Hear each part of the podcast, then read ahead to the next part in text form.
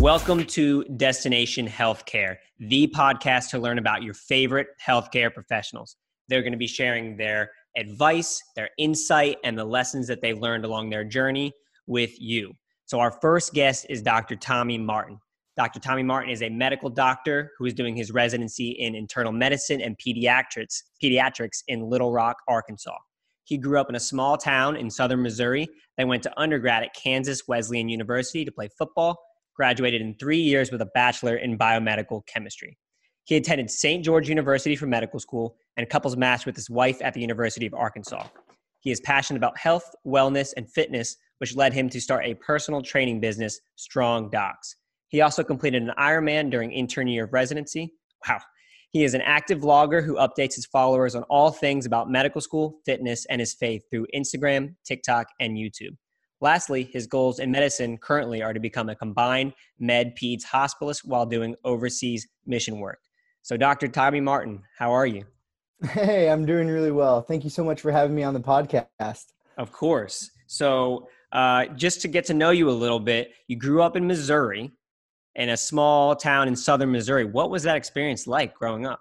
Yeah, it was incredible. You know, it's a town, Thayer, Missouri, spelled T H A Y E R. It's on the state line of Arkansas. It's a town of about 2,000 people. Uh, we do we don't really have any big cities around us. The closest big city would be about an hour and a half away or so, and that's still not that big of a city. So, tiny high school. I graduated with a total of 55 other students in my graduating class. Uh, it, you know, it was a small town life. I absolutely loved it. Did you always know that you wanted to pursue medicine, or when did you learn that? You know, not initially. Through most of my years in high school, I thought I wanted to be a teacher and a coach. I was pretty dead set on coaching football, basketball, baseball, living the nice life.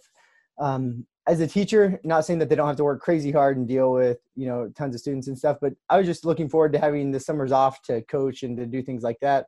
Uh, that kind of changed my senior year of high school. Um, I then decided I wanted to become a doctor, and that came about through um, kind of a long story, but to give you a short synopsis, was uh, when I was younger, about 12 or 14, um, I had a lady uh, who had prophesied over me and told me that she thought it was God's plans for me to become a doctor. I didn't really know this woman. She had me recorded on my phone. Um, I forgot all about her. Thought she was kind of crazy. Anyway, um, went on a mission trip my senior year of high school. On that mission trip, a pastor prophesied the same thing over me. When I went back home, my uncle had bought me a graduation gift, which was a laptop. Transferred all this old information onto my new laptop um, and then when I did that, I saw an audio file from that woman that I'd forgot all about and then played it and the two like coincided. I was like, holy cow, I believe this is God's plan for me. And, you know, throughout the years, it just kind of lined up that it lined up perfectly with my passions and my passion to help people and to serve people and things like that. So that was kind of like the initial decision to become a doctor. That's one of the coolest stories I've heard for that question. I feel like people ask, especially in interviews, in medical school interviews, why do you want to be a doctor? That answer is incredible. oh, well, thank you. And you know, that's something I get asked a lot about is if I give that answer on the interview trail, like when you're going into residency or for medical school, because people think that your faith has to be a completely separate thing and that you really shouldn't bring it up on your application or on your interviews. And I don't necessarily believe that at all. And the reason being is some programs may not like it, some may like it. You never know. Um, but the thing is about being able to be open about your faith, respect other people's faith um, and just be open about who you are. And so I knew that I wanted a program to accept me for who I am in my entirety. And I, if I leave out an extremely vital part of my journey and about who I am, then they probably, um, if they wouldn't want that type of person, they probably wouldn't want me there once I get there. And so I'm all about being completely 100% open and honest. Um, and being respectful about all religions and all faiths. And I think that comes with being able to share your own in a respectful way. Absolutely. I think authenticity is so important when you're trying to apply to medical school, apply to residency. If you're trying to just be the cookie cutter applicant and right. not expressing who you actually are, it can actually hurt you. So I, I also advise people if whatever your passion is in life, if you are very passionate about running and you run marathons, write that in your personal statement, talk about that in the interview, whatever it is that you are passionate about and that uh, you believe. I, I totally agree. You should be authentic uh, and so I, I love that. Yeah, I and you know just to touch on that, I couldn't agree more. And just to elaborate a little bit on that and why I think that's so important is passion is attractive. you know when people see your face light up and everything about you just get like energized when you're talking about a subject that is attractive no matter what it is you know and so people are drawn to uh, passion and so i think on your interviews and when you're getting ready for your applications talk about and write about what you're most passionate about and the things you've done in those areas Absolutely. So you said that you you were eh, passionate about sports. You were thinking maybe you were going to go into teaching, but then you did end up going to Kansas to play college football, correct? Yeah. Mm-hmm. So what was that experience like balancing playing football in college and being pre-med? Yeah, it was definitely challenging, and I absolutely loved my experience at Kansas Wesleyan. I played football there for three years, uh, but with that, you know, we w- worked out crazy amount of hours, uh, had a lot of practices, taking a lot of credits, and then I also worked two to three jobs on top of that, and so it was extremely challenging. Um, but I believe I was able to get through it um, through like having a really, really good schedule. Um, and then also, I think the lessons you learn in football and working out and things of that nature kind of help with characteristics that you need to succeed in medicine. And so I think even though that they are at um, kind of like opposing each other in terms of time requirements and asking a lot of you, they also benefit each other greatly by the um, characteristics they help you develop. Absolutely. So I think people ask me all the time, uh, you know, I'm a student athlete my GPA isn't very great or my MCAT score is very great because I'm spending, you know, 50 yeah. hours a week training to, to, you know, for track and field, football, what have you. Mm-hmm. And um, from my point of view, admissions committees love student athletes because you're able to balance, you know, playing at the highest level with your with your school plus extracurriculars volunteer all the other things you need uh, for medical school and beyond. And it must train you to be an expert in time management. Yeah, I definitely agree with that. And something I would caution listeners on is, um, and I agree completely with what you're saying about uh, program directors and advisors really liking, you know, student athletes. And so, just to touch on that, is on my residency interview trail, I actually received an interview solely because I played college football. Wow. And so, um, on my interview trail, the advisor there said, uh, Tommy, you want to know why I decided to interview you? I was like, um, sure. you know, I hope there was a lot in my application that made you want to. But he said, honestly, the deciding factor was that you played college football, and I knew that if you did that, it had to create in you a lot of characteristics that'll help you with medicine. And so I agree with that. But with that, do not let it sacrifice your MCAT score or your GPA to a detrimental point where it'll be very hard to return from. And so it is very important that you find that balance, learn time management, and still be able to keep up with your grades and your MCAT score. Agreed. So let's touch on the MCAT score. Something I love about you, and for those of you that follow Dr. Tommy Martin on TikTok, he's very authentic, shares the real deal, uh, his scores, his GPA, his journey. He's not faking anything. There are people out there that fake this perfect score and perfect college experience. Tommy Martin is not one of those people. He expresses things exactly how they happened. And you put out a video a while back with your uh, MCAT score, and you had mentioned that it, it wasn't as high as you had hoped for, yet you got into medical school. And so I think a lot of people, they maybe get low MCAT scores or you know scores that they uh, were obviously shooting higher for, and they may give up and they may stop pursuing their dream because of the MCAT. I'd love to hear uh, your point of view as someone that scored lower than you anticipated. Yeah, for sure, and I and I don't mind even to share my score with the listeners. And so, a little bit of background: I did very well in college. I worked my butt off, studied crazy long hours, and was able to graduate with a GPA of 3.89 uh, with a bachelor's in biomedical chemistry.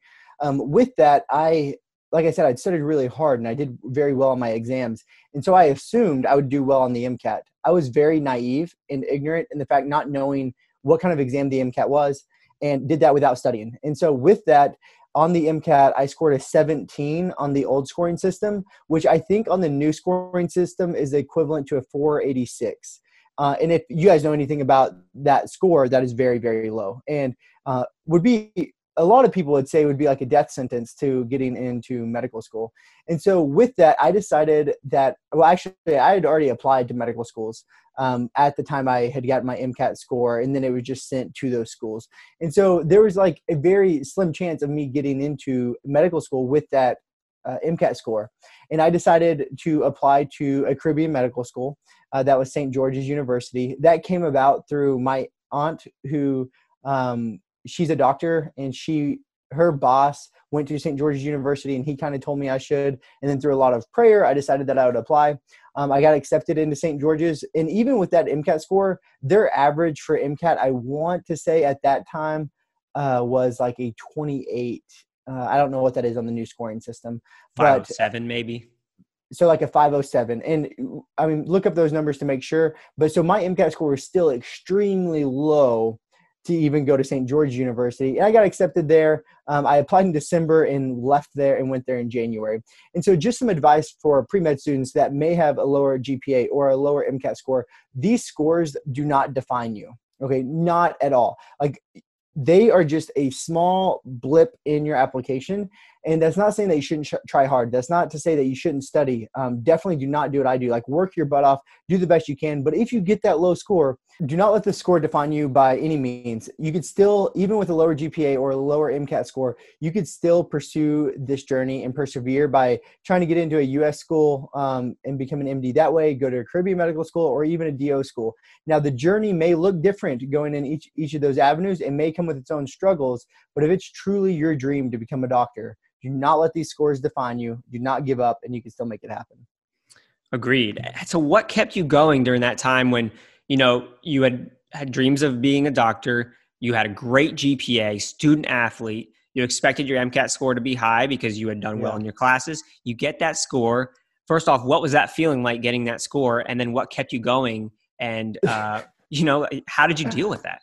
Yeah, so it's funny you ask that. So after I took the MCAT, like when I walked out of the exam, I called my mom and dad. It was like, guys, that test, like I think I rocked it. Like I think that test went so well. And then when I received this score back, I was crushed. For one, I was the type of kid that in elementary school, if I didn't make 100%, I was mad. Like I was upset. Like I was, you know, a perfectionist. Like I always wanted, like if it wasn't perfect, then I failed, you know? And so, and I definitely learned – against that later on. But so to get that score in the MCAT was crushing. I just could not even believe it.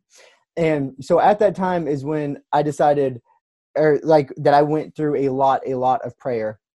And really is when I realized that I was not defined by a score, um, that that score does not hold my destiny, uh, that my future is in God's hands, in God's hands alone. And so once I put my trust in him and reflected back on scripture and the plans that he has for me it changed my whole mindset. And so some scriptures that i always fall back on especially when i'm going through struggles and obstacles and this is not necessarily when when it's writing in the scripture it's not necessarily applying to medical school um, but i do think we could utilize the scripture in that way. And it's that um, romans 8 18 says that our current sufferings will never be compared with the glory revealed within. Okay and so um, that's one scripture and then there's another one i'll talk about in a second but that just kind of like gave me motivation that look this suffering and this hardship of failing the mcat that's not going to be compared the the pain i feel right now the discouragement i feel right now is not going to compare when i endure through this and become a doctor or it's not going to compare when i endure through this and have the privilege of serving at the bedside of a patient and then the other scripture that helps me with this is um, rejoice in all sufferings, knowing that they will produce in you perseverance, endurance, character, and hope. So using that hardship and saying, no, I know that God is going to use this hardship, even though I don't understand it. I cannot fathom why I scored that low. I know that God is going to use this to help produce in me perseverance, endurance, and hope. And so, using those scriptures and trusting in God's plan for me definitely helped me get through it. So, I think my faith was a huge aspect in that. Gotcha. So, you know, I took the MCAT twice. I uh, I know the struggles of getting a score that's not what you expected. Mm-hmm. And mm-hmm. I remember the I remember too walking out of that exam being like, I killed that. Let's go. and uh, yeah. it is a humbling experience receiving a score that you know you i'm sure you had taken practice tests and you were very prepared for a much higher score i know the feeling And I, I applaud you for sticking with it because look at you now. You know, you are a resident physician, and I think so many people uh, they they see you, and no one is thinking, hmm, he might have got a 17 on the MCAT. no, no one thinks that now. You have. Right. It, it's just so great to see someone that you know got that score opens up about it for millions of people on on TikTok and on podcasts like this, and and got to where you are now and is continuing to excel. And so I think that's something that I really want the listeners to to hear is that a score doesn't define you, like Tommy said, and you can overcome any obstacle, whether it's GPA, MCAT. You know, you weren't able to shadow because of the coronavirus. You had a death in the family. The, the list goes on and on. Sure. You are going to be able to overcome anything in your application uh, if you work at it and, and you're patient and you're resourceful. Yeah, definitely. And something I wanted to touch on, um, just because I give like my motivation, how I was able to get through those hard times. And I know a lot of our listeners may not be of the same faith of me or may not have any faith at all. And so, even though I give you guys a lot of scripture from the Bible, just know that you could still apply those. Even if you're not necessarily a Christian, you could still apply a lot of these same things to your everyday life and know that hardships, regardless of what your faith is, hardships help uh, refine you. Um, they help make you stronger. They help with all these characteristics that are going to make you an incredible physician. So even though you're going through these hardships, and it may feel like your life is ending because you failed the MCAT or you just didn't do well, or you know whatever you failed an exam, whatever it may be, just know that if you persevere and if you endure through this, it is going to make you stronger, smarter, and help your application in the long run. So rejoice in it. Do not give up and keep pushing on and there really is beauty in the struggle because now I look Amen. back at those times and I'm like, damn, I was pretty strong. And I, I kept it going. I kept a smile yeah. on my face despite life just throwing rocks at me. I just kept going. And I think now I, I'm just so happy that I didn't give up because I can't imagine how I would feel looking back if I had given up and I looked back and just said, hmm, maybe I should have kept going one more time. Right and it makes the journey that much sweeter right? Like there's a poem by emily dickinson that i really like uh, it's called success is uh, counted sweetest to those who near succeed. So that's just meaning that like you don't really treasure the true value of success unless you failed unless you've you know you've had to really work the journey to get there. And so you know looking back on it now like the privilege of being a doctor means so much to me and it is so so very sweet. And a lot of that's through the hurdles and obstacles i had to fight to get here Oh, yeah. So let's talk about medical school at St. George. I want to talk about what that experience is like because I've obviously heard things. I've talked to people from from what I've heard. There, yeah. the class sizes start off pretty large, and uh, so I you know I don't want to spoil anything. Can you kind of tell us what that was like um, going to medical school there? Yeah, for sure. And so, disclaimer: I am biased. Um, I met my wife there. I had an incredible experience. It was probably two of the best years of my life. And so, a lot of the things I'm going to talk about are positive because I had such a great experience there. But so, at St. George's, the average class size is large. Uh, it can be anywhere from 800 to 1,000 students. Yeah, and that's um, that's like a January class and an August class. So the August class is usually around thousand students, and then the following January class is around 800 okay? And those two classes actually end up graduating together. So my wife and i i was january class she was august class and then we graduated together. So total would, would be about 2000 students. And then when we graduated we graduated with i think 1100 okay? And so there's a great question what happened with those 900 there's a lot of different things that could happen and so I'm not going to um, sugarcoat it. Going to a Caribbean medical school is very challenging. There's a lot of students there. If you don't make an effort to seek out help, to try to know your professors, things like that, you very easily could get lost in the system. Um, but if you take the initiative and seek it out, you won't. Like at St. George's, I felt like I had endless amounts of help, but that's because I looked for it. I went out and met every single professor day one. I when I needed help and learning how to study, I got help to learn how to study. And so there you do two years of basic sciences on the island, doing all your book work in those large class sizes. Um, they do have a lot of small groups, so then you break out into smaller groups during your lab sessions, anywhere from eight to 12 students. So that makes it a lot more, uh, it doesn't make you feel like, you know, you're in this huge crowd of people. And so that helps out a lot as well. They have tons of tutoring um, sessions. A lot of them are led by upper level students. Um, they also have uh, like a learning strategist that I met with frequently until I learned how to the best ways that I learned how to study and how to take exams. Uh, so the way that it was set up there, um, they've changed their system, so it might this is outdated. But when I was there, you had three exams. Uh, you had a, an exam like six weeks or eight weeks after you got there, just to kind of see if you're learning and on the right track. And then you had a midterm and a final, and that made up the majority of your grades. And so that could be very challenging and stressful as well. Um, there on the island, you know there's tons of things to get involved in. We had like a lot of different organizations and clubs just like us schools had tons of opportunity for community service and outreach and things like that. I was very very involved with things like that on the island. Another thing that i loved about the island is that you are excluded from everyone. Um, so i loved that because it allowed time for studying. So we grinded hard and we studied really hard. Um, so the positive thing is that you're left alone to study. The hard thing is you're stranded away from your family, your friends. Um, I missed a lot of weddings, funerals. I had like five family members pass away while I was in Grenada. Didn't get to go to one of the funerals. Um, so there's a lot of hardships that come with it. There's a lot of great things that come with it. Overall, my experience was very, very good, and I'm very thankful. And I think they prepared me very well for the USMLEs. Um, one thing that people should also know is the expense. It is more expensive to go to St. George's University than it is to go to the majority of the U.S. state schools. So that's definitely something to think about as well. There's a huge stigma, huge stigma about it being harder to get a residency spot, mm-hmm. which is 100% true. Okay, and so uh, with that residency programs, you usually have to hi- have a higher USMLE step score. Um, you have to have a better application to get into residency. Now, with that being said, my wife and I, both coming from St. George's University, were able to get over 17 interviews to MedPeds is what I was going into, and she's going into pediatrics. Both of us able to get more than 17 interviews. We only went on, only we went on 17 of those. I only wanted to go on 10. My wife wanted to make sure, so we ended up going on 17. Uh, and then we were able to couples match at our top choice. So wow, I love that. So when did you meet your wife?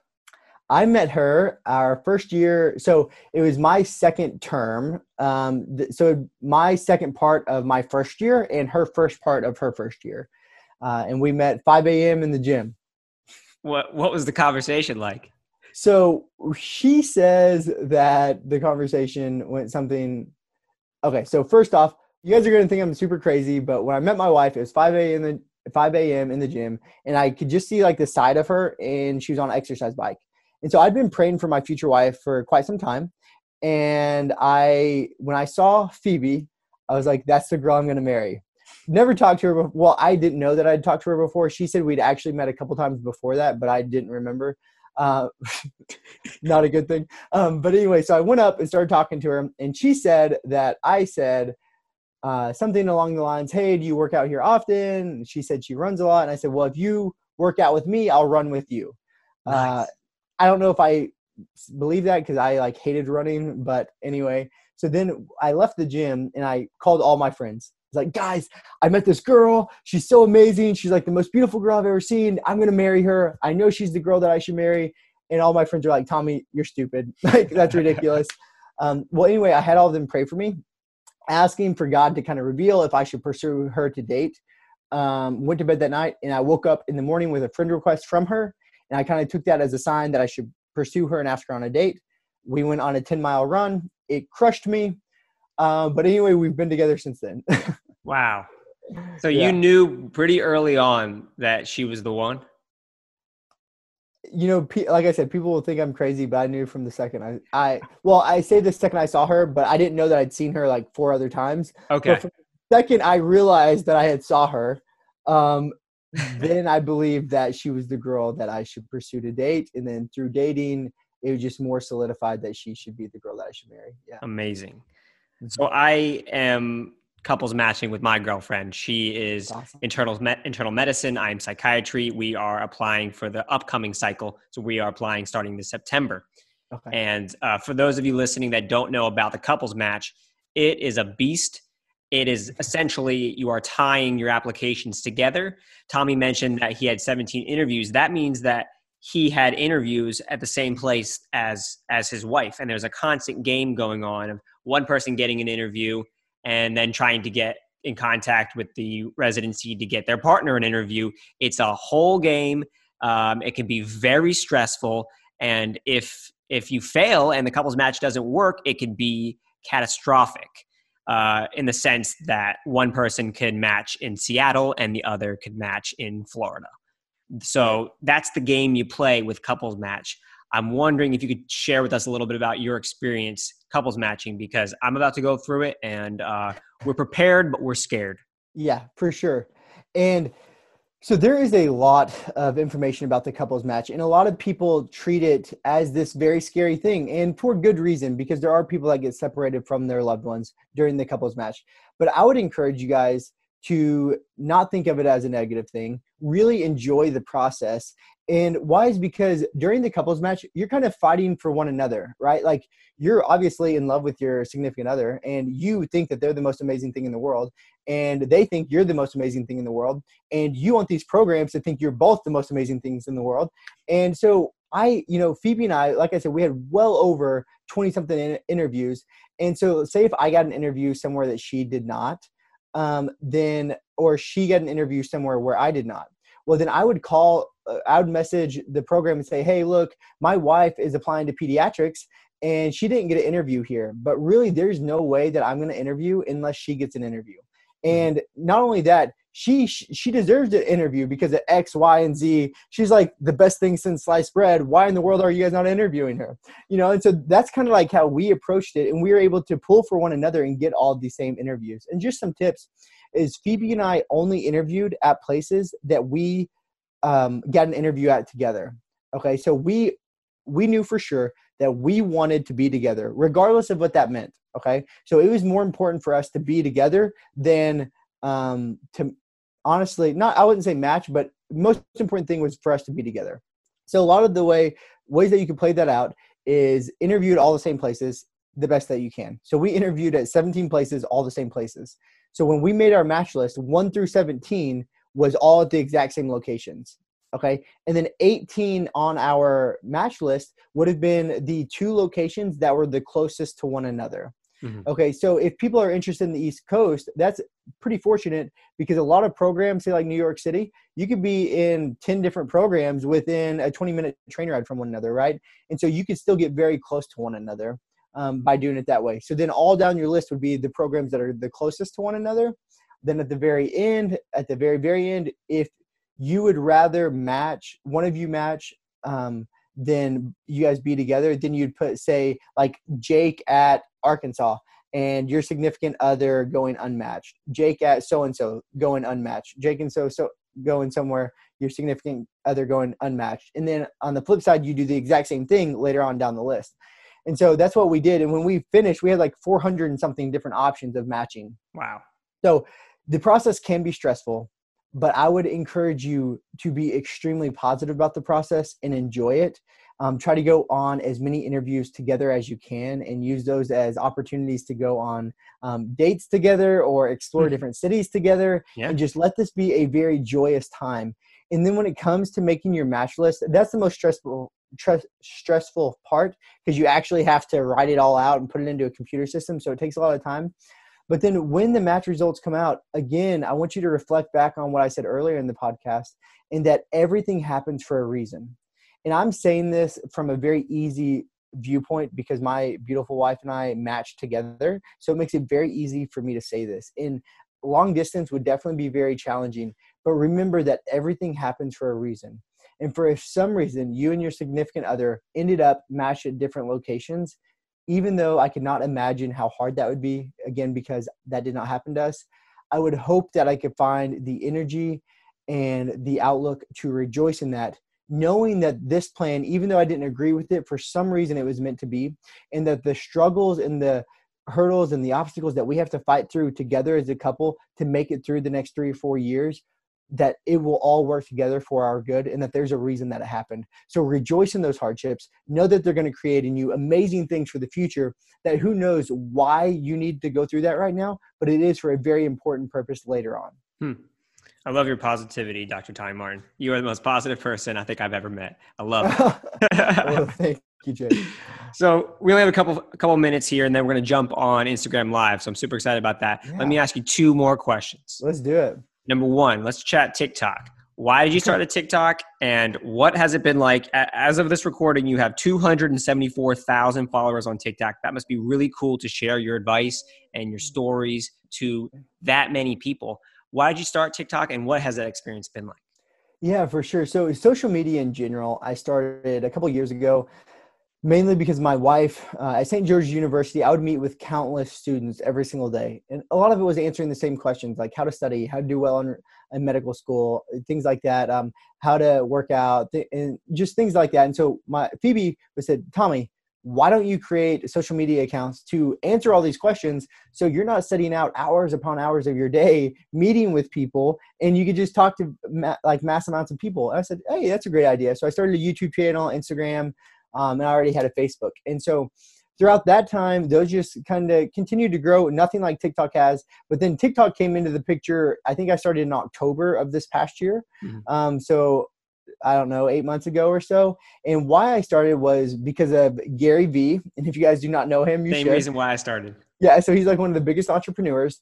And he was talking about how it's the fastest growing network right now, and the organic reach of it is insane. And for me, I thought, what is the best way that I could help the most amount of people, reach the most amount of people, and share my faith with the most amount of people? So I was like, you know what? I'm going to do it. So for a week straight, I watched a lot of videos saw how people were making TikTok videos before I made any of them. And then I was like, I'm making one. So I made one, and within um, 24 hours, it had 500,000 views. Woo. And I was like, no way. This is nuts. Uh, so then after that, uh, I just decided to go with it. And I, you know, even when I first started social media, I made a deal with myself that if it helps one person, I'll continue to do it. I don't care if every video I ever make gets one view. If it helps one person, I'll continue to do it. And so I've been going doing that with TikTok. TikTok kind of blew up really quickly. Um, it has 200, like uh, Jake said, I have 270 something thousand followers. Uh, but with that, I would caution you with that kind of following and with social media in general, you have a great responsibility. Okay. And being medical professionals, you need to be very, very, very careful about what you post and mm-hmm. make sure it's 100% accurate. Um, try to take it from every angle that you possibly can. Try to stay away from controversial issues um, that could get you in trouble. So just be very very careful with social media in general and make sure you abide by your institution's policies on that. So tiktok has been an incredible experience. It's been so much fun and i've been very thankful to meet with so many people including jake. Absolutely. I agree. Tiktok has been a trip and uh and like so, you never know what's going to take off right? Like you never know. I spend two know. hours on it. I spend an hour on a video, 100 views. Yep. I spend two seconds on a video, 5 million. Uh, but again, I say that just so that you guys aren't discouraged with it, but just again, views do not matter. Um, of course, like our ego, and we want tons mm-hmm. of followers, and we want tons of views, and we want everyone to love our content, and we want TikTok to make it skyrocket and go nuts. But again, at the end of the day, what matters is helping people, serving people. So if your video has 10 views and you get five messages of how it helped people, or in comparison, if you have a million views and you only get one message about how that video helped people, the one with 10 views was much more important than the one with a million. Absolutely agree. So, final question here, sort of not even so much a question.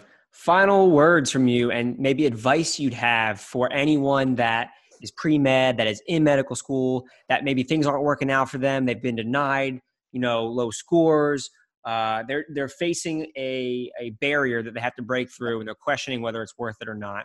Any final words from you? Of course. Uh, so for all the medical students, just know that you're not alone in this journey. That we all face struggles, we all face hardships, and it is part of the journey. And at times, it will seem like it is not worth it. And when you are in the grind, when you're in the trenches, and you feel like giving up, what I want you to do is fix your eyes on your future goal Okay. And your future goal is not receiving the credentials of an MD behind your name, although it feels great having those. Your future goal and why I hope that you became a doctor is to be at the bedside with your patients. Because what makes it worth it isn't having that white coat, isn't the credentials, but it's being at the bedside and holding the hand of a patient and them telling you that you made a difference in their life. It's being at the bedside when you just cured someone of cancer and you get to hear them ring that bell. It's being at the bedside with weeping and mourning family members of a patient that just lost um, their life and their loved ones are just mourning and you get to comfort them and you, you, get to be there for them and then they invite you to the wake or to their funeral. It are, it's moments like that that makes being in the trenches and being in the grind going hours without even seeing a patient because you're just looking at books right now it makes all of that so worth it. So fix your eyes upon the future glory that you're going to get to experience as a doctor and let that be your motivation moving forward every single day. And it's moments like that the bedside of a patient those magic moments with patients that makes burnout burnout completely. Because when you're working for the love of your future patients and those experiences you're going to have you could endure endure so much suffering so much hardship because of your love for your future patients and not the credentials or the white coat. Well said Dr. Tommy Martin, thank you so much for joining me. I've had a blast. I really appreciate you joining us on this on this first episode of Destination Healthcare. Of course. I hope we started off with a bang. And again, it's such an honor to be on the uh, podcast. Thank you so much. Of course.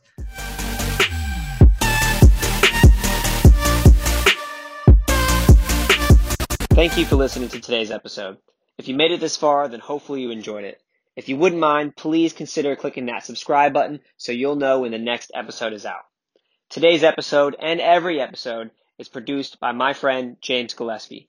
Reach out to him for all of your podcast needs by email through james at jamesgillespie.online.